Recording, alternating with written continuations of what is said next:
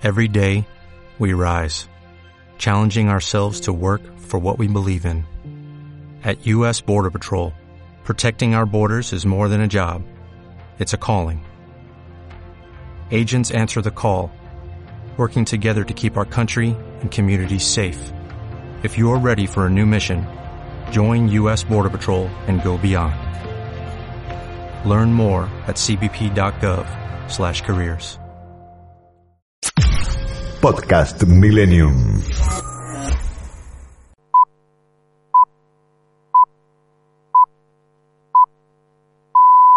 Buenos días.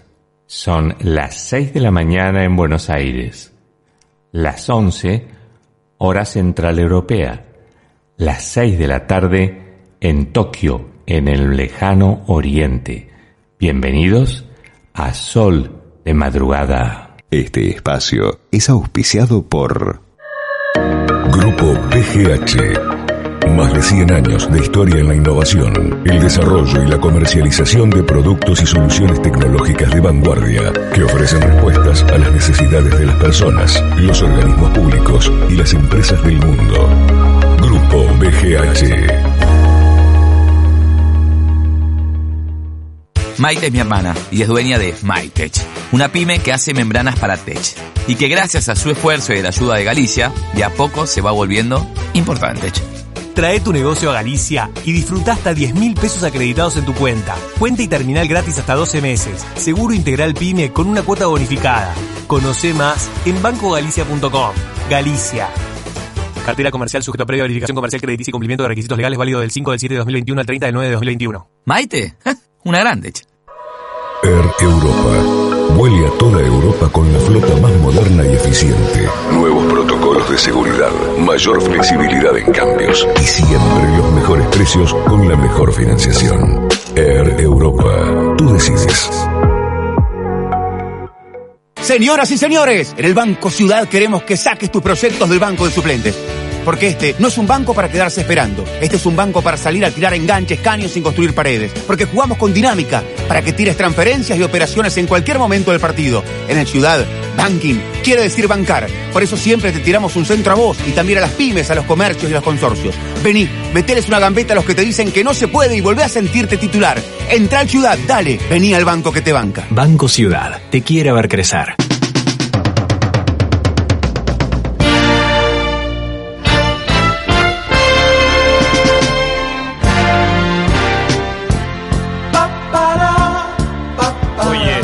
Miércoles 29 de septiembre del 2021.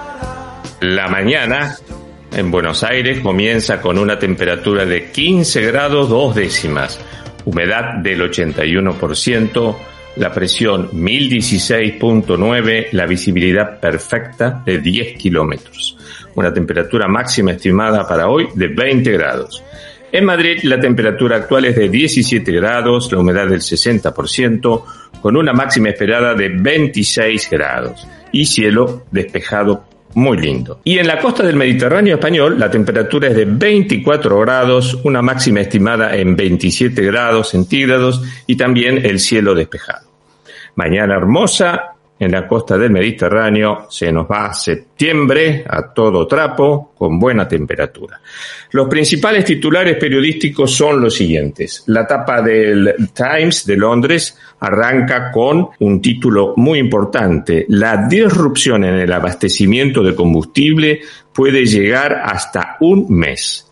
El New York Times con una foto a todo color, prácticamente primera plana, habla sobre la situación de la juventud y de los chicos en Chile. El Frankfurter Alemania pone en tapa todas las negociaciones políticas que se han estado abriendo con motivo de la derrota de, los demócratas cristianos y Le Monde hace una hace una portada muy muy atractiva, todo en azul con letras en blanco que dice hay que investigar las razones de la declinación francesa.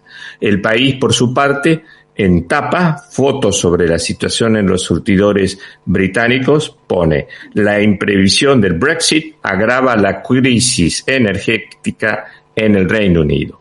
El Wall Street Journal, también con una foto a todo color, está la senadora Warren que es la más dura demócrata hoy por hoy conocida frente a la política financiera del gobierno, como si estuviera o conversando o discutiendo con el titular de la Reserva Federal, Mr. Powell, que hay que tratar ahora precisamente su renovación de mandato o no. El, eh, la tapa del New York Times en forma doméstica, o sea, para circulación interna en los Estados Unidos, aparece el general Milley, que fue el jefe del Estado Mayor conjunto encargado de todo el desarrollo del repliegue de las tropas aliadas en Kabul, en Afganistán, dando las explicaciones del caso. Y el Financial Times, con un título bandera, a seis, siete columnas prácticamente, dice, los Estados Unidos a riesgo de quedarse sin dinero para el 18 de octubre, de acuerdo a la advertencia que la secretaria del Tesoro Yellen hizo ayer en la sesión del Senado. Los principales titulares o las principales líneas periodísticas están en realidad mucho más profundas, porque desde China, pasando por Euroasia hasta Europa Oriental y llegando hasta Portugal, la situación energética se complica generando un rápido deterioro y mucho malestar en las poblaciones a las que ya hay que sumar la pandemia del COVID. Centenares de empresas chinas de todos los rubros están cerrando sus puertas debido a la falta de insumos y o razonamiento de energía eléctrica. Hay cortes eléctricos rotativos y todo ello se traducirá en un nuevo parate de la actividad económica demostrando la fragilidad de la recuperación en la etapa de semi-pospandemia. El precio de la electricidad vuelve a dispararse nuevamente. Hoy en España vamos a llegar a la cotización del kilowatt hora más alto desde que se llevan estadísticas al respecto. Va a estar rozando casi los 200 euros por kilowatt hora.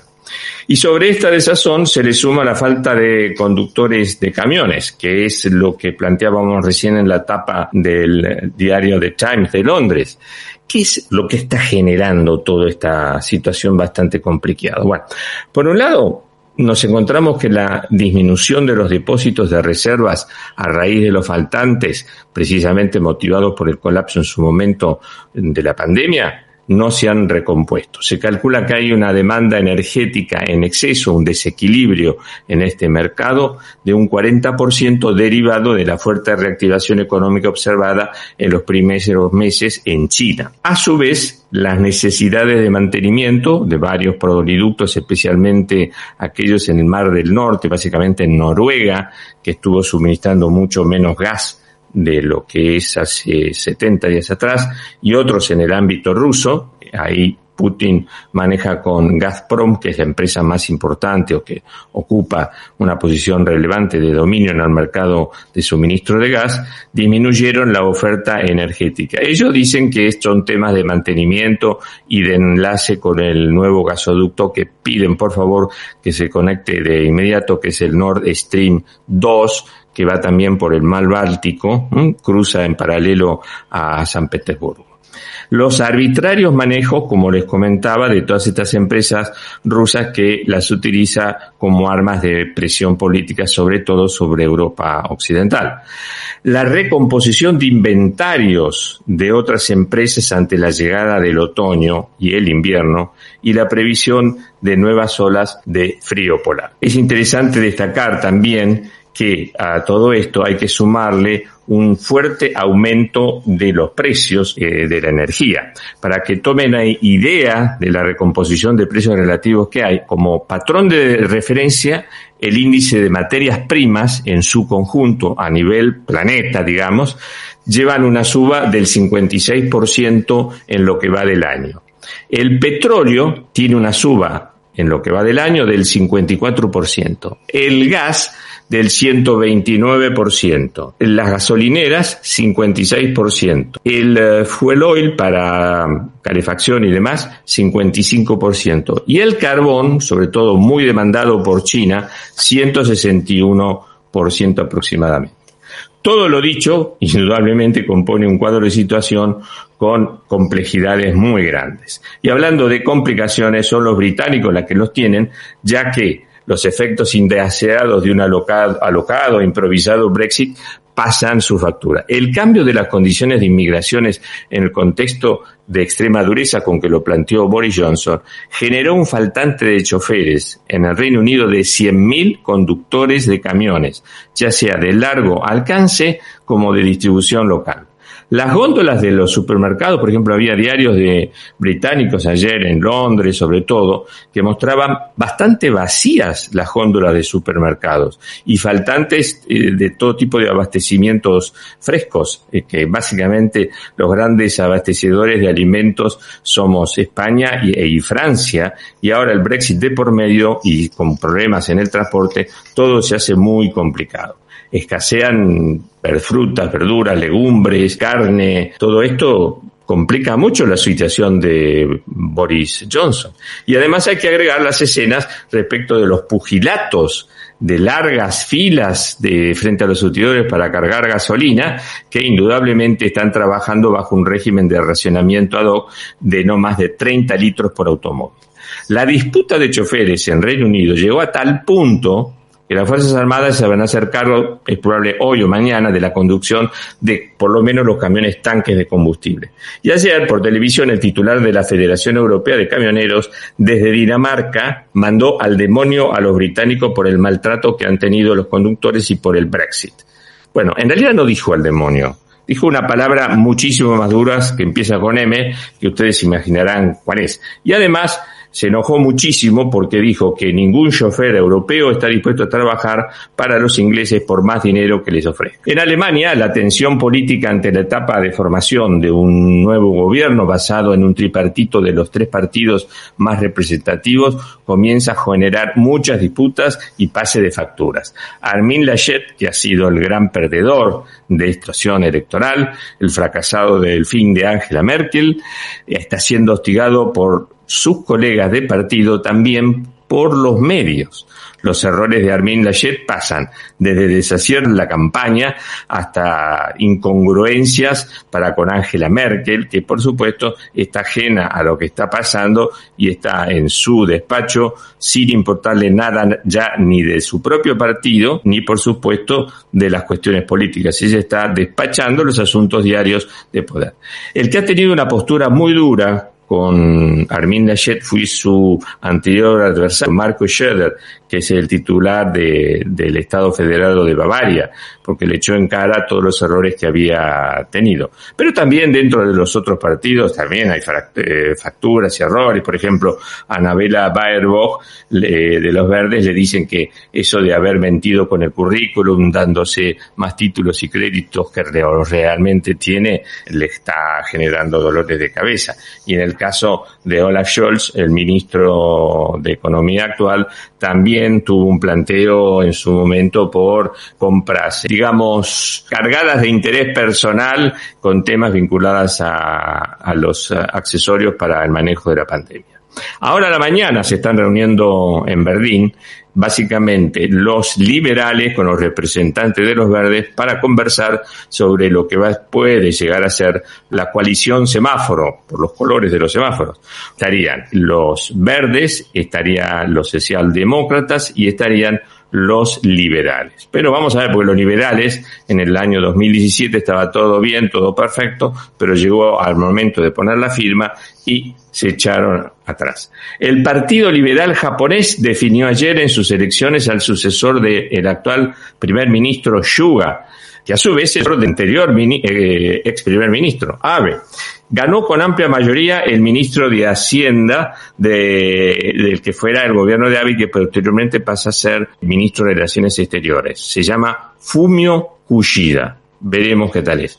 Y por último, sigue la violencia muy fuerte en España con los macro botellones en varias ciudades españolas con total descontrol por parte de los jóvenes alcoholizados y drogados. Todas estas prácticas incluso se está generalizando en otras capitales de Europa. Por ejemplo, ayer en Berlín, cuatro jóvenes apuñalaron a un quinto que murió al llegar al hospital.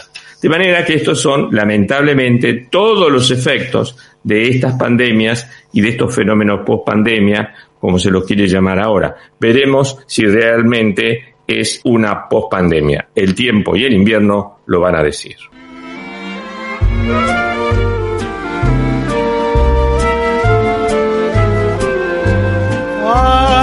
Love you. Comes the April breeze. I love you, echo the hills. I love you, the golden dawn agrees. As once more she sees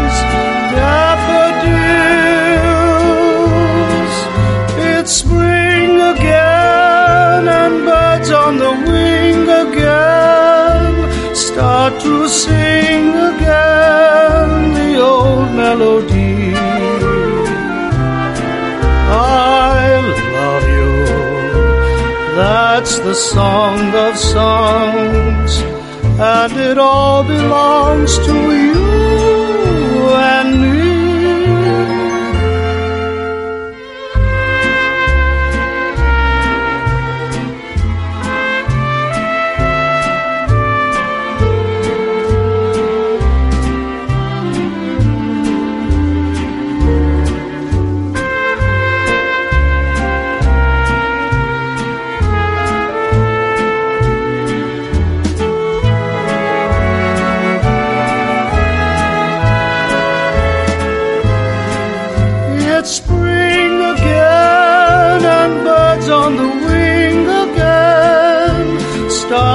sing again the old melody.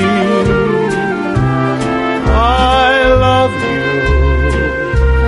That's the song of songs and it all belongs to you and me.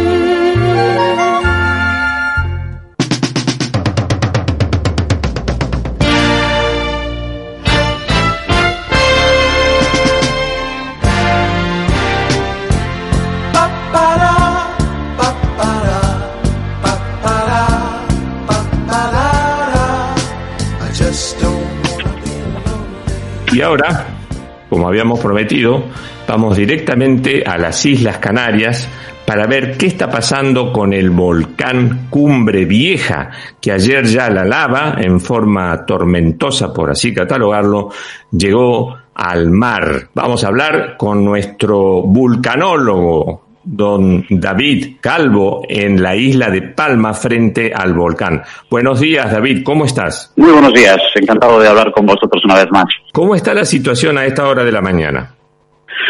Bueno, pues por fin, por fin llegó la lava al mar, que yo creo que era la noticia que, que medio planeta estaba esperando eh, desde que hace días se anunció que la lava tenía ya este, este recorrido. Ayer, son las once y cuarto hora local en, Canarias, eh, llegó la lava al borde de ese acantilado y empezó un espectáculo tan dantesco como, como fascinante o hipnótico, que es la caída de esa colada de lava desde 100 metros de altura aproximadamente. Y la verdad que la evolución ha sido realmente rápida. Enseguida eh, generó una especie de pirámide de escombro volcánico a través de la que se fue apoyando. Nos fuimos a, aquí a dormir a las dos de la mañana prácticamente exhaustos y a las cinco y media, es decir, tres horas y media después nada más, ya nos, nos pudimos dar cuenta de que no solo esa pirámide había crecido muchísimo, sino que ya le estaba ganando terreno al mar y que ya había formado un pequeño delta, eh, o lo que aquí llamamos una isla baja, con lo cual la isla de La Palma ya podemos decir que oficialmente es más grande de lo que era ayer. Y, y sigue en este momento si, eh, la colada desde la cumbre del volcán hacia, hacia la costa, digamos, hacia el mar, o se ha interrumpido? No, sigue, sigue con muchísima intensidad. Desde ese parón que tuvimos hace dos días, esa recarga del Sí. sistema magmático, eh, empezó a salir una lava muy fluida de tipo hawaiano que sigue bajando a gran velocidad, que sigue saliendo en, gran cantidad y que estimamos que, pueda seguir saliendo durante un periodo de tiempo prolongado, ya que estamos comprobando que el magma que está entrando desde las profundidades, desde 10-11 kilómetros, es prácticamente la misma cantidad que está saliendo. Es decir, que podemos entrar en una meseta de equilibrio que prolongue la erupción durante mucho tiempo. ¿Podemos pensar de, del deterioro de la fauna hitícola o, por ejemplo, del medio ambiente, eh, los, los famosos gases sulfurosos? Eh, ¿Se han hecho mediciones al respecto? ¿Están existiendo en este momento o por ahora está la situación bajo control? Está existiendo desde el momento en el que empezó a caer hacia el océano, se generó esa pluma, ese penacho de, de vapor de agua mezclado con, con gases de distinta naturaleza, pero muchos de ellos tóxicos. Es cierto que hoy aquí está soplando el viento alisio, que es un viento del noreste que aleja los gases de la costa y las, los lleva a tierra adentro, y eso permite dar una tregua ¿no? a la población que, que empieza a estar agotada después de 10 días de, de, de, rugido constante del volcán, de los uh -huh. gases, de las cenizas y de las coladas de lava. También he de decirte que que el único alivio que hay ahora mismo es que ya el volcán tiene un destino, que es el océano, ya ha creado su camino y, y, y sus coladas van por un canal bastante bien definido, con lo que por ahora creemos que lo que es la destrucción a nivel de infraestructura, de casas, viviendas, negocios, ha, finalizado por ahora. Para los que se acoplan en este momento a Sol de Madrugada por FM Millennium 106.7, David Calvo es eh, nuestro vulcanólogo titular del Instituto Volcanológico de las Canarias. Eh, David, eh, ¿qué diferencia hay? Tú utilizaste recién un término hawaiano, digamos. ¿Qué diferencia hay entre una erupción al estilo hawaiano, como la que tú acabas de decir ahora que ha tomado el volcán Cumbre Vieja, respecto de la catalogación que se tenía antes, que era la de un volcán. Exactamente. Bueno, eh, es curioso porque ahora mismo tenemos esos dos estilos eh, a la vez en la, en la erupción. Es cierto que en global la erupción está teniendo un comportamiento estromboliano, que son esas columnas de ceniza con esas explosiones que lanzan al fuego como si fuesen fuegos artificiales. Yo no sé en Argentina le llaman fuegos artificiales a, a estos despliegues en las fiestas, esas sí, sí, bombas sí, de palenque, ¿no? Cual, que, que, pues eh, eso está en el cono principal, en el cráter principal se está produciendo esa actividad estromboliana y fuera del cráter principal está esta boca eruptiva que emite un magma más fluido porque no hay gas prácticamente en esa columna, no hay explosiones y lo que predomina ahora es ese comportamiento hawaiano o efusivo. Pero en el contexto global, la, el, el comportamiento de, de, la dinámica eruptiva es, sigue siendo estromboliana. ¿Qué es lo que sigue de ahora en adelante, David? Bueno, ahora mismo eh, hay dos focos de atención para, para nosotros. Uno sigue siendo la emisión de gases desde el cráter, que para nosotros es fundamental porque son parámetros que nos permiten hacer una hoja de ruta a través de la cual entender el comportamiento del volcán. Y el otro es un foco de terremotos que ha aparecido más al sur de donde está la erupción, en el municipio de Fuencaliente, al norte de este municipio, y que nos ha llamado la atención ya desde hace varios días. Ayer hubo por la noche un terremoto sentido ampliamente en, ese sector de la isla, de magnitud 3,4, eh, a unos 11 kilómetros de profundidad. Este foco nos interesa porque eh, toda la actividad previa a la erupción comenzó en ese punto, donde está habiendo nuevamente terremotos. Y lo que creemos es que o bien está habiendo una recarga de magma desde profundidades, es decir, que está llegando nuevo magma que posteriormente saldrá a la superficie, o la isla se está recolocando. La isla está sufriendo una reestructuración debido al desalojo de la lava por las bocas eruptivas. Son las dos hipótesis en las que trabajamos y estamos esperando a, a tener algo más de datos para, para, poder decantarnos por una de las dos. David Calvo, eh, ¿el buque oceanográfico ha podido detectar algún, alguna perturbación en el medio o en el ecosistema, en el medio ambiente itícola y en toda esa zona de descarga de, de lava? Pues estoy seguro que, que, a esta misma hora que estamos hablando ya lo están viendo. Eh, obviamente, afortunadamente, los cetáceos que hay en la zona eh, se habrán ido, nos pasó en la erupción del hierro, que los cetáceos se fueron antes de, la erupción, pero obviamente todo lo que son crustáceos de roca, todo lo que son quizás cefalópodos, bivalvos, todo lo que sean pulpos, almejas o algún tipo de mejillón, que están fijados a la roca, esa, eso habrá desaparecido por completo bajo las toneladas de roca que estamos viendo. Pero seguramente cuando este proceso termine, habrá una fertilización, ahora mismo está habiendo una fertilización del río marino en la zona muy importante y eso permitirá que la vida regrese con bastante velocidad. ¿Sigue yendo la gente a ver el, este espectáculo que suena dantesco, pero que realmente la gente, los pobladores de la isla La Palma están preocupados? Tengo entendido que el aeropuerto no está funcionando. El aeropuerto no está funcionando, hay, hay ferries que llegan a, a la isla, eh, muchos curiosos, sobre todo gente local de la propia isla, se acerca ajá, a un ajá. punto de una localidad que se llama El Paso, que es donde mejor se ve la erupción, está a unos cuatro kilómetros de, de la erupción y es donde empiezan los checkpoints a, a, partir de los cuales ya solo podemos acceder los científicos, la gente se congrega allí para ver la erupción. La entrada de agua en el mar ahora mismo nadie la puede ver, eh, por lo menos no la población, porque es un acantilado muy peligroso de 100 metros de altura y la única zona desde la que era visible que es el puerto de Tazacorte, eh, está cerrado a, la gente por, por miedo a que haya desprendimientos y esto pueda generar alguna ola que tenga un tamaño pues eh, más alto de lo habitual y pudiera causar algún daño. Hay un mirador a bastantes más kilómetros de distancia desde el que también se ve la entrada de, la lava en el mar. Probablemente la gente se, se congregue en esa zona, pero el local empieza a estar ya bastante agotado de la situación. está psicológicamente muy castigado.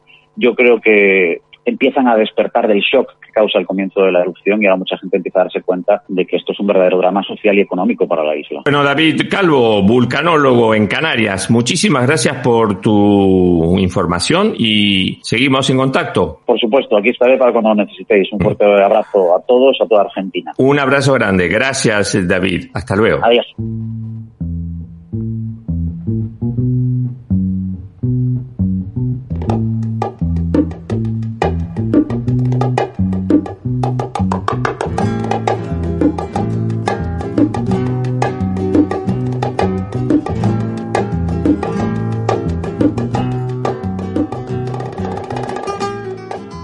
Y la evolución de los mercados financieros internacionales a esta hora de la mañana ha sido el siguiente. El eh, cierre de los mercados asiáticos indican el Nikkei una baja del 2,12%, el Hansen de Hong Kong 0,67% arriba, el índice de Shanghai 1,83% abajo, el índice de Singapur idéntico, no ha tenido prácticamente variaciones, y el índice Sensex de Bombay negativo 0,36%. Al promediar la mañana europea, el índice FTSE del Reino Unido sube 0,75, el índice DAX de Alemania 0,76% arriba, el índice CAC francés 0,77% arriba también y el IBEX de España 0,75% sube. Los futuros en Wall Street amanecen también con variaciones en verde. El Dow Jones 0,46% arriba, el Standard Poor's 0,59% arriba, el índice Nasdaq 0,78% arriba. El oro sube 0,21%, la plata baja 0,77%, el petróleo 0,77% abajo, el Bitcoin está en 42.394 dólares, sube el 1,44%. Los rendimientos de los bonos soberanos a 10 años son los siguientes. Han bajado un poquito respecto a ayer. En Estados Unidos, 1.51%. En Alemania, menos 0,21%. En Italia, 0,83% en España 0,44%, Reino Unido 0,89% y Japón 0,07%. El índice de volatilidad baja un poco, está disminuyendo un 4,48% y el nivel índice se ubica en 22,21, para lo cual es eh, interesante tener en cuenta que con estos problemas de energía, los problemas del Reino Unido y esta recomposición de precios relativos hay que actuar con mucha cautela. El índice CRB de materias primas sube un 0,15%, el índice de fletes marítimos en Londres sube 5,19% y las principales monedas frente al dólar están en estos términos de cotizaciones. El euro se cotiza a 1.1669, el yen 111.27, la libra 1.3516. Y aquí está el top del segundo que nos marca las seis y media de la mañana en Buenos Aires y las once y media de la mañana hora central europea. Aquí está. Tiempo de publicidad en Millennium. Onda Pilar, líder en ventas de cero kilómetro, servicio técnico, usados seleccionados, todo en un solo lugar. Onda Pilar, número uno en ventas y servicios. Ruta Panamericana, kilómetro 46800, Pilar. Presentamos las nuevas cápsulas de Café Cabrales en sus cuatro variedades Espresso, lungo, cappuccino y cortado. Encontralas en tu comercio más cercano y también en www.tienda.cabrales.com. ¡Wow! Sinovita, el alimento para mascotas de valor super premium a precio de un alimento común. Sinovita, desde hace 18 años directamente de fábrica a su casa Sinovita se elabora todos los meses en la planta modelo de San Nicolás y por su ágil sistema de distribución directa es más fresco. 4717-0324 www.sinovita.com.ar Mandanos un WhatsApp al 11 44 79 0258. Fundación Barceló dicta las carreras de medicina, psicología, kinesiología y fisiatría, nutrición, modalidad presencial y a distancia y enfermería a distancia. También ofrece las carreras de pregrado, instrumentación quirúrgica y análisis clínicos. Conoce más ingresando a barceló.edu.ar. Viví tu sueño. Estudia en Fundación Barceló. Imperial Pastas and Food. 50 años combinando tradición, innovación y evolución comprometida con la tecnología aplicada a la elaboración de alimentos saludables. Nuestro secreto es que no tenemos secretos. Encontranos en www.imperialpastas.com.ar o llamanos al 4794-8695 o 4794-7249. Si el documento es importante, la compañía es importante. Impresoras láser y fotocopiadoras multifunción Kiosera. Aplicaciones y servicios personalizados para capturar, distribuir y administrar sus documentos. Servicio técnico en todo el país y el costo más bajo por copia.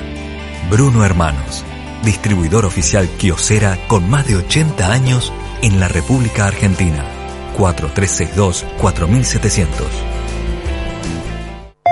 Hola. ¿Qué haces, querido? Hola, abuelo. Mira, acá te estoy por transferir lo del viernes. Sí. ¿Me pasas tu alias que no lo tengo? Pero, ¿sabes transferir? Sí, claro. Es jarra.carpa.fideo. Ah, ni lo cambiaste. Listo, ahí te tiene que llegar. Independizate. Entra a mayoresactivos.com.ar. Tenés tutoriales, simuladores y asistentes virtuales para que aprendas a usar el home banking, los cajeros automáticos y la app BNA. En Banco Nación, cada argentino y cada argentina cuentan. Reconstrucción Argentina. Fin de espacio publicitario. Aquí Milenio. Milenio. 106.7 Un día distinto. Estás escuchando a Diego Esteves en Sol de Madrugada, con toda la información internacional, en vivo, desde España, para FM Millennium, en el 106.7 y en www.fmmillennium.com.ar.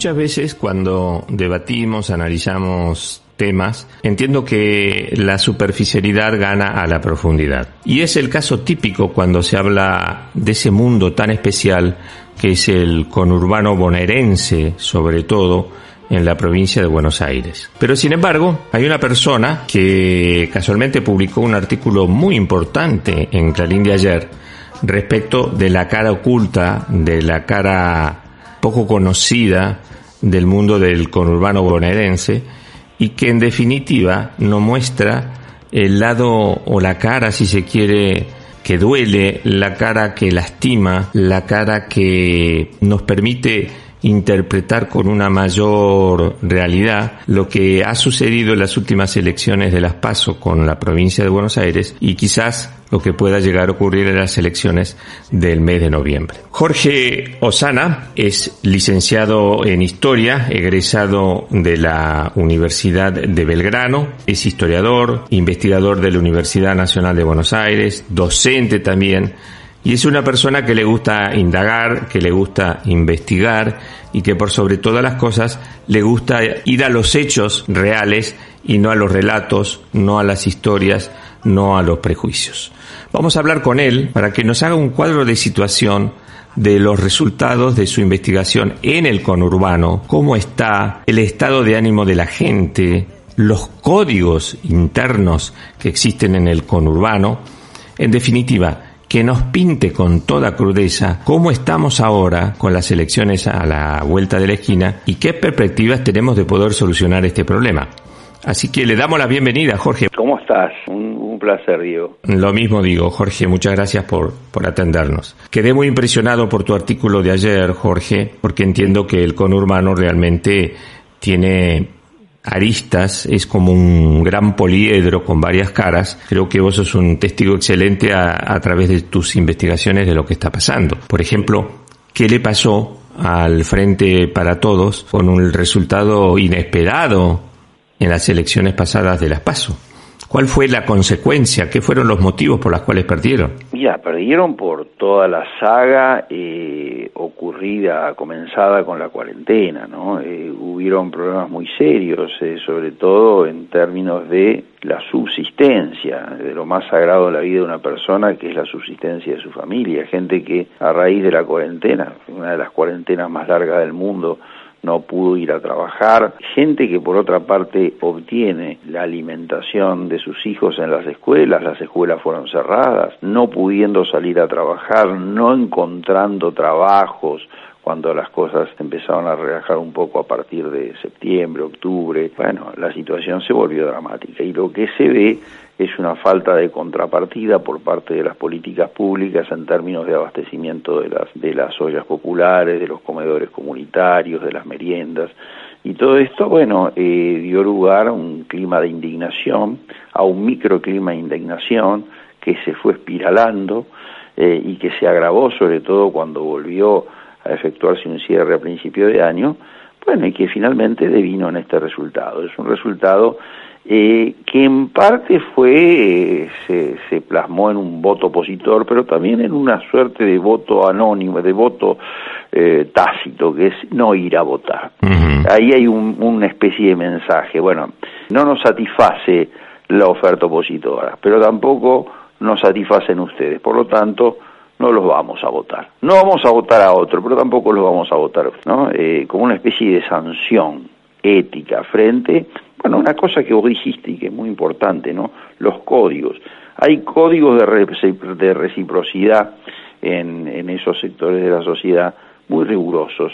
Eh, la lealtad política tiene que ser correspondida con, bueno, bienes. Eh, y cuando se advierte venalidad, se advierte frivolidad, se advierte, bueno, abandono, la gente sanciona. Y esto ya se viene viendo hace muchos años y se va acentuando, generando la, la perspectiva de un cambio de época. Eh, hay un término que, bueno, cuya exageración evoca lo que la gente ve, una clase política muy cerrada y un tipo de, de, una forma de hacer política por la que se procuran privilegios, es decir, una suerte de renuncia al servicio público. Entonces, bueno, eh, mucha gente en los barrios ingresa como asesores de concejales o como referentes de organizaciones sociales y luego, este es un término muy de los barrios, ¿no? Se estructuran y al estructurarse automáticamente se comportan como si pertenecieran a otra clase social. Entonces, bueno, esa, esa, esa procura de privilegios es lo que bueno, da lugar a, a este, este término, la casta, ¿no? que en realidad es más bien una suerte de clase política, pero como en el sentido estricto de la palabra, una clase social distinta, que eh, prioriza sus intereses en detrimento de los del servicio público y la gente eso lo sanciona. Eh, esto eh, en realidad tiene que ver con la administración de la pobreza, que es un fenómeno nuevo en la Argentina, es un fenómeno que no tiene más de 40, 50 años, nuevo porque es disruptivo respecto de, de, de de toda la historia argentina moderna, donde hubo eh, índices de pobreza y desocupación prácticamente marginales. El peronismo, en todo caso, lo que hizo fue perfeccionar, ¿no? Esa Argentina del ascenso, de la movilidad social ascendente, de la transformación del obrero en trabajador. El conurbano bonaerense fue un poco ese, ese ámbito de incubación del peronismo. Bueno, esto no tiene nada que ver comienza en algún momento a mediados de los 70 y bueno, ha dado lugar a esta situación ya, te diría, terminal de un 50% de la población argentina por debajo de la línea de pobreza. Eso es una verdadera revolución sociocultural. ¿no? Cuando vos has entrevistado a la gente en tus investigaciones, ¿qué es lo que más recalca frente a este gran reparto de heladeras, licuadoras, artefactos para el hogar que está haciendo la provincia de Buenos Aires? ¿Cómo reaccionan las amas de casa que tienen varios hijos o el, jefe de familia sin empleo? ¿Qué, ¿Qué te dicen? Mira, hartazgo, más de lo mismo. Insisto, una forma de hacer política que aparece en las elecciones, con algunos referentes palmeándote el hombro, diciendo, vos sos mi pollo, eh, te necesitamos, y que después desaparecen, y que cuando se los convoca, bueno, mandan eventualmente algún operador, o el operador dice que va a dar respuesta a, a su, este, a su demanda y no lo hace. De manera que esto es más de lo mismo. Y la pregunta que se formulan muchos vecinos en estos días es ¿por qué ahora y no antes? ¿Y por qué esta desesperación? Una desesperación evocativa de que, bueno, se, está, se están sobreactuando recursos que la gente ha denunciado, recursos que la gente ha repudiado en las elecciones. Por eso esto puede llegar a ser contraproducente, mucho más, mucho más, si se le añaden ciertos, ciertas frases como que con platita el espectáculo de los videos de Olivo hubiese sido otra cosa, o, o que no hay que amarretear eh, en los meses que quedan como para efectuar distribución de bienes. ¿Qué es eso del reparto así? La gente, a ver, acá hay una memoria del trabajo, acá hay una memoria de la inclusión social, hay una memoria del derecho universal. Eh, la Argentina no es como otros países de América Latina con un 40, un 50, un 60% de gente por afuera del mercado desde tiempos ancestrales. Hay una cultura que procedió de ser el país más integrado de la región. Y, esto, por lo tanto, que fue concebido como un paliativo coyuntural, ahora se ha estructurado. Y en estas condiciones, eh, dado lo que hemos vivido durante los últimos años, la gente ya no le firma un cheque en blanco a nadie. Y todo esto es oceno, oceno finalmente, ¿no? Y entonces lo que, lo que te expresa la gente es hartazgo, es más de lo mismo. Eh, y el día después, es decir, después que votemos, ¿qué va a pasar con todo esto? Me van a dar un IFE, me lo van a volver a sacar como lo hicieron el año pasado. ¿Para qué me sirve? Eh, es como que la, la, la, casta política no lo percibe, está en, en otra frecuencia, en otra burbuja. Sí, eso, eso es, es, es categórico, hay una, una discrepancia, hay una disociación entre bueno, la realidad y la percepción de la realidad de los dirigentes y, tiene bastante que ver con este fenómeno de la conformación de una clase política. Y, este es el producto de otro problema, dejar de caminar los territorios. Ha habido un cambio sociológico en la, en la composición de la dirigencia política. En su mayor parte estos intendentes del Gran Buenos Aires de gente de clase media alta que ha encontrado en la política una forma de ascenso que por cierto no se puede acceder eh, a través de la actividad privada y es lo que ha permitido hacer fortunas vertiginosas, ¿no? Entre otras cosas a través de la política. Ahora, eso, eh, ese tipo de dirigente es bien distinto de los antiguos varones del Gran Buenos Aires, de los antiguos referentes, que era gente que venía de abajo y que seguía visitando los barrios y que tenía parientes en los barrios y que, bueno, se comía las críticas de la gente pero daba respuestas y que siempre estaban tomando el pulso. Yo recuerdo, por ejemplo, una inundación muy grande que hubo en el año 1985, el intendente de Lanús Quindimil pidiendo a gritos por radio eh, desde un bote, bueno, que mandaran colchones, que mandaran cosas. Me acuerdo de ese, de ese, noticiero, me acuerdo, sí señor. ¿Entendés? Bueno, eso desapareció. Ahora son todos operadores que vos lo llamás eh, o le mandás un WhatsApp, el tipo te contesta después de tres días. Y bueno, y, y, y, qué se le pide? Se le pide comida, se le pide leche, leche que no aparece en los suministros a los comedores y que después aparece, por ejemplo, en una camioneta vendida a menor precio que la del mercado en, en una esquina. Entonces, por supuesto que la gente se lo lleva como pan caliente, pero también se percata que es el producto de una utilización venal de los recursos, nada más y nada menos que para el alimento, ¿entendés? Entonces eso genera una indignación, una eh, más que indignación, ¿no? Una, una, un, es una herida a la dignidad muy profunda, ¿no? ¿Cómo encontraste también el tema de la droga en tu investigación por el conurbano bonaerense? Mira, desgraciadamente ese es un fenómeno que se está expandiendo y durante la última cuarentena, bueno, se multiplicó varias veces y que tiene que ver con todo lo que hablábamos antes, porque, a ver, la escuela es un gran mirador que permite advertirle a la familia comportamientos disruptivos por parte de los chicos. Al estar cortocircuitada la educación, al estar cerradas las escuelas, bueno, los profesores, los maestros, directivos perdieron perspectiva de lo que pasa en esos hogares, a su vez hacinados, encerrados, con chicos, eh, bueno, que no recibían la alimentación de vida y que muchas veces eran el escenario de conflictos familiares que los expulsaba hacia la barra de la esquina y ahí, bueno, se produce una sociabilidad juvenil que muchas veces es el carto de cultivo de los soldaditos y de toda esta, esta, eh, esta subcultura narco, ¿no? bueno, hay un tranza que te paga en especie o en dinero eh, teléfonos robados. explica en detalle cómo es eso de la figura del tranza, Jorge. El tranza es, es el último eslabón de una larga cadena ¿no? Porque el narco en realidad es, es, una cadena eh, vertical, ¿no? Eh, donde vos tenés, bueno, un, capo que no se ve, que no se sabe dónde está, eh, que probablemente iba en un country. A veces se lo reconoce, pero es un tipo que tiene una determinada actividad gastronómica o comercial, que es una gran pantalla. Ahora, después tenés por debajo de él un referente barrial, que es una persona conocida en el barrio por haber sido referente político, por ser reconocido, y ese es un poco el delegado, el que desciende la droga entre, bueno, dos o tres distribuidores, que a su vez la llevan a los kioscos. En Gran Buenos Aires, por ejemplo, no hay búnker como en Rosario, que son, eh, digamos, eh, cuartos cerrados donde, como en un, buzón, ¿no? Vos depositas la plata y te dan el sobrecito. Bueno, acá hay muchas formas, hay delivery, pero muchas veces hay casas particulares donde hay familias que sobreviven vendiendo.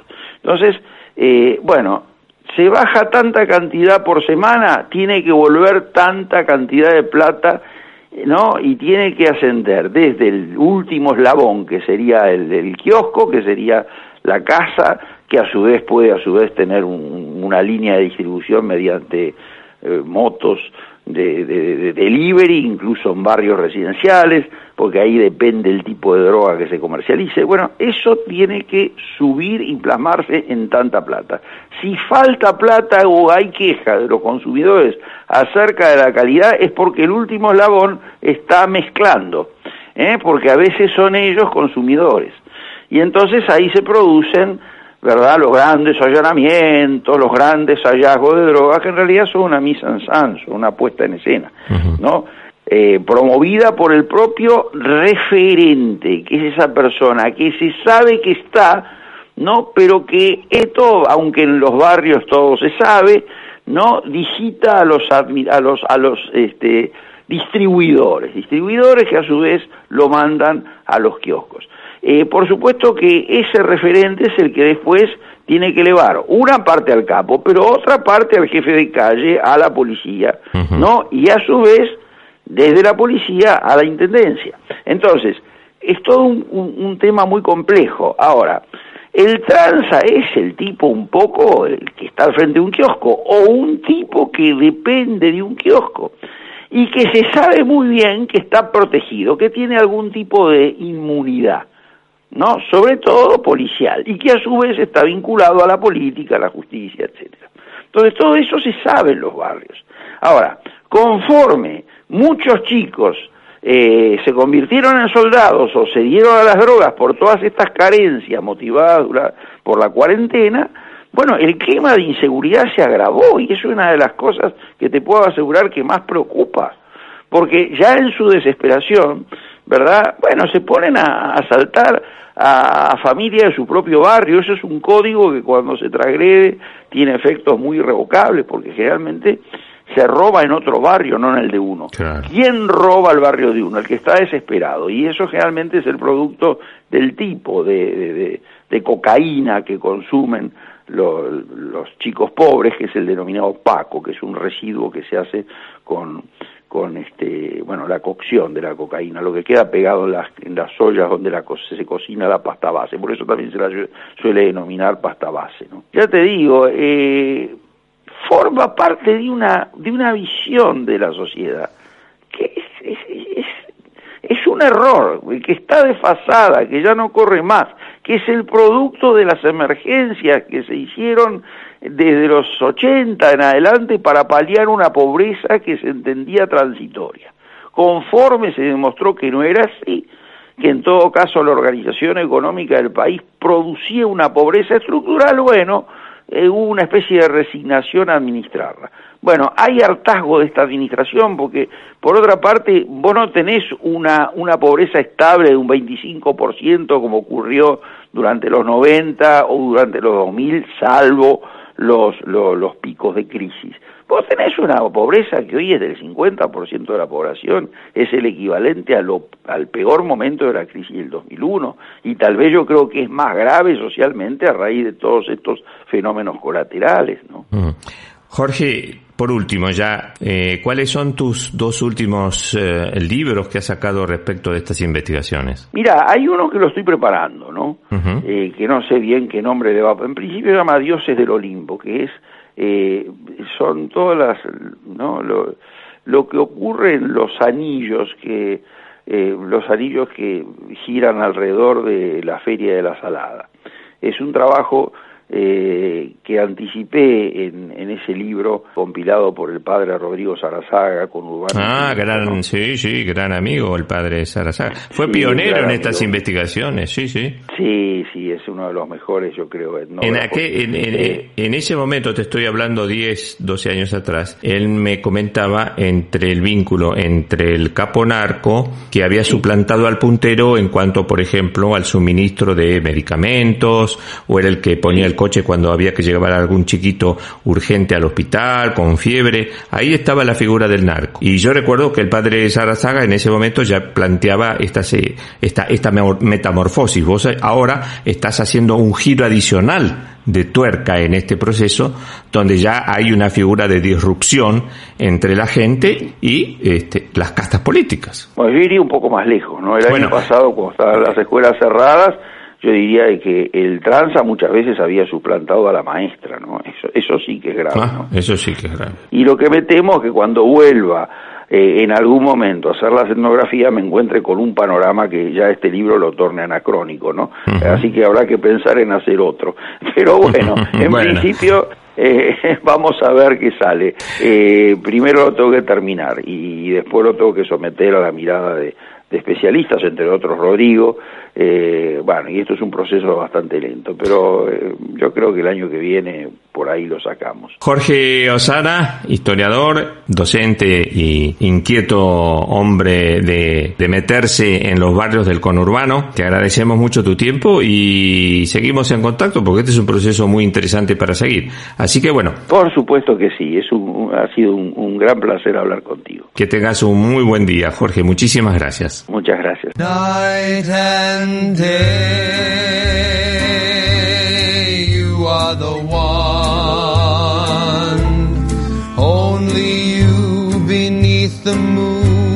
And under the sun. Whether near to me or far, it's no matter, darling, where you are. I think of you night and day. Try E flat. Day and night. Why is it so that this longing for you follows wherever I go? In the roaring traffic's boom, in the silence of my lonely room, I think of you night and day, night and day, under the hide of me. There's no such a hungry yearning burning inside of me. And this torment won't be through till you let me spend my life making love to you day and night,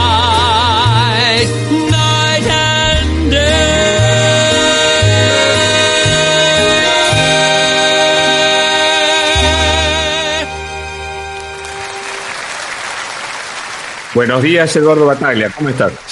¿Qué tal? ¿Cómo estás, Diego? Buen día. Buen día, buen día. ¿Cómo anda todo por allí? ¿Qué temperatura tenemos en España? En España, aquí, 25 grados, arrancó con 24 la mañana, ahora 25, una máxima de 27 aproximadamente, pero el cielo hermoso. Son de esos últimos días del, del verano que se mezclan con el otoño, ¿no? Pero, en fin, un otoño que ya, ya, ya comienza. Y acá estamos combinando un poquito de invierno y primavera y tenemos 15 grados de temperatura eh, con alta humedad 85% y una máxima de 20 grados ¿eh? y condiciones muy buenas de tiempo, por lo menos hoy, ¿no? Mañana creo que llega alguna lluvia a la tarde-noche. ¿Cómo arrancan los títulos en Buenos Aires, Eduardo? Mira, cabecera, eh, lo que ha ocurrido en la provincia de Mendoza, a 10 minutos de la ciudad capital, un sismo de 5,3 grados.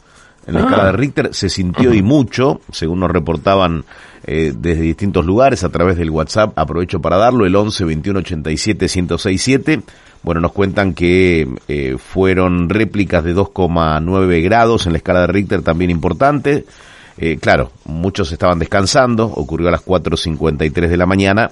Eso implicó que, claro, te despertaras con los sobresaltos que implica un movimiento de esa naturaleza, ¿no? Parece que el tema volcanes, terremotos y demás, este, parece que Madre Natura está enojada, ¿no? Sí, inundaciones. Mira, justo estoy viendo imágenes de, de China, eh, el agua que avanza y, bueno, produce anegamientos en, en varias zonas. Eh, yo creo que eh, estamos acelerando, y digo estamos porque la mano de, del hombre está acelerando y mucho eh, los cambios que ya venimos eh, teniendo, ¿no? Desde hace ya algunos años, y me parece que si no torcemos ese rumbo, la vamos a ver muy fea. ¿eh? ¿Cómo pinta la temporada, digamos? Um, Es decir, ahora vienen algunos festivos y me imagino que la gente estará empezando a hacer los números, ¿no? Para el veraneo. Mira, eh, diste en el punto justo. Ayer hablaba con una persona del área de turismo de Nación y me contaba que esperan que sea una temporada de verano histórica. Eh, No me cabe la menor duda. En Acá cuanto al, pasó lo mismo. Ah, Bueno, en cuanto al movimiento que se va a dar de cabotaje, ¿no? Porque muchos van a, Sí, sí. a declinar, a desistir de hacer un viaje al exterior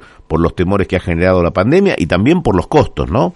Creo que todas las economías del mundo, y España no será la excepción, eh, mucha gente ha quedado resentida luego de, de la pandemia, me refiero en términos económicos, eh, muchos van a reconocer en el propio país eh, el lugar ideal para eh, descansar o para, para pasear o para hacer las vacaciones eh, y me parece que esto está dando un impulso importante al sector del turismo, ¿no? Sí, aquí en Europa, como yo comenté en su momento, los españoles en España a full con las playas, eh, los italianos lo mismo, con todas la- la- las playas, en los lagos también muchísimas, en los lagos del norte me refiero, muchísimos italianos, y los franceses exactamente lo mismo, o sea, cada ciudadano en su país, punto, ahí se terminó. Sí, aquí hay un programa previaje, seguramente conoces algo al respecto, eh, por el cual, si vos contratás, te pongo el ejemplo, de un paquete turístico eh, por un costo de 100 mil pesos eh, para ir a Mendoza, eh, bueno, te acreditan 50 mil pesos en una tarjeta eh, para que puedas gastar en el destino. Es decir, eh, ¿Qué- ese mismo quién plan lo paga también... eso? ¿Quién lo financia, Eduardo? El Estado, todos nosotros. Ah, qué bien, sí, sí, sí. Ah. Eh, y, y para los jubilados, un 70% de reintegro. Las mismas condiciones, el programa se llama Previaje y es eh, elegir el destino, contratar el, el vuelo, el hotel, el paquete turístico, eh, excursiones, todo lo que, lo que tiene que ver con eh, el punto de vista turístico. Y a partir de allí te reintegran el 50% de, de lo que consumís, de lo que gastás. Bueno, acá no hay de eso, acá hay, que- hay que pagar en moneda dura, en euro, así que Sí. No, no, no hay, no hay facilidades, digamos. No, no, no, no, no. para nada, para nada. Tal cual. Bueno, Eduardo, te deseo que tengas un buen día. Bueno, Eh, muchas ya gracias. Estamos en primero, es lo primero. Y bueno, que tengas un buen fin de semana también, por supuesto. Muchísimas gracias y te estoy escuchando seguramente mañana BDR. Mañana. Mañana en BDR, exactamente. Muy bien, abrazo. La- durante el programa de hoy escuchamos todos temas de Cole Porter. I Love You por Mike Hacklenall y Night and Day, la conocida melodía, cantada por Kevin Klein y John Barrowman. Nos encontramos el próximo lunes, como siempre, a las 6 en punto de la mañana y los seguidores de Porta Gallola y PDR mañana seis y media de la tarde. Y hasta aquí llegamos hoy con Sol de Madrugada. Sol de Madrugada. Nos volvemos a encontrar el próximo lunes de 6 a 7 de la mañana. Aunque quizás otro día antes. ¿Por qué no? Aquí, en FM Millennium, en el 1067. Y en internet, en fmmillennium.com.ar. Sol de Madrugada, con la conducción de Diego Esteves, soporte técnico España, Manuel Díaz Quintana, operación técnica Buenos Aires, Alejandra Lescarboura y Facundo de Lorenzi, locución Rodolfo Lagos, edición artística Germán Cipolla, coordinación de producción Leandro Gordín, dirección de contenidos Guillermo Falcón. Fue una coproducción de Diego Esteves, Producciones España y FM Millennium. Este espacio fue auspiciado por Grupo PGH. Más de 100 años de historia en la innovación, el desarrollo y la comercialización de productos y soluciones tecnológicas de vanguardia que ofrecen respuestas a las necesidades de las personas, los organismos públicos y las empresas del mundo. Grupo BGH. Señoras y señores, en el Banco Ciudad queremos que saques tus proyectos del banco de suplentes. Porque este no es un banco para quedarse esperando. Este es un banco para salir a tirar enganches, caños sin construir paredes. Porque jugamos con dinámica para que tires transferencias y operaciones en cualquier momento del partido. En el Ciudad, banking quiere decir bancar. Por eso siempre te tiramos un centro a vos y también a las pymes, a los comercios y a los consorcios. Vení, meteles una gambeta a los que te dicen que no se puede y volvé a sentirte titular. Entra al Ciudad, dale, vení al banco que te banca. Banco Ciudad, te quiere ver crecer. Air Europa. Vuele a toda Europa con la flota más moderna y eficiente. Nuevos protocolos de seguridad, mayor flexibilidad en cambios y siempre los mejores precios con la mejor financiación. Air Europa. Tú decides. Podcast Millennium. ¿No se merece tu familia lo mejor? Entonces, ¿por qué no los mejores huevos? Ahora, Egglands Best están disponibles en deliciosas opciones. Huevos clásicos, de gallina libre de jaula y orgánicos de Egglands, que ofrecen un sabor más delicioso y fresco de granja que le encantará a tu familia. En comparación con los huevos ordinarios, Egglands Best contiene la mejor nutrición como 6 veces más vitamina D, 10 veces más vitamina E y el doble de omega 3 y B12. Solo Egglands Best. Mejor sabor, mejor nutrición, mejores huevos. Visita egglandsbest.com para más información.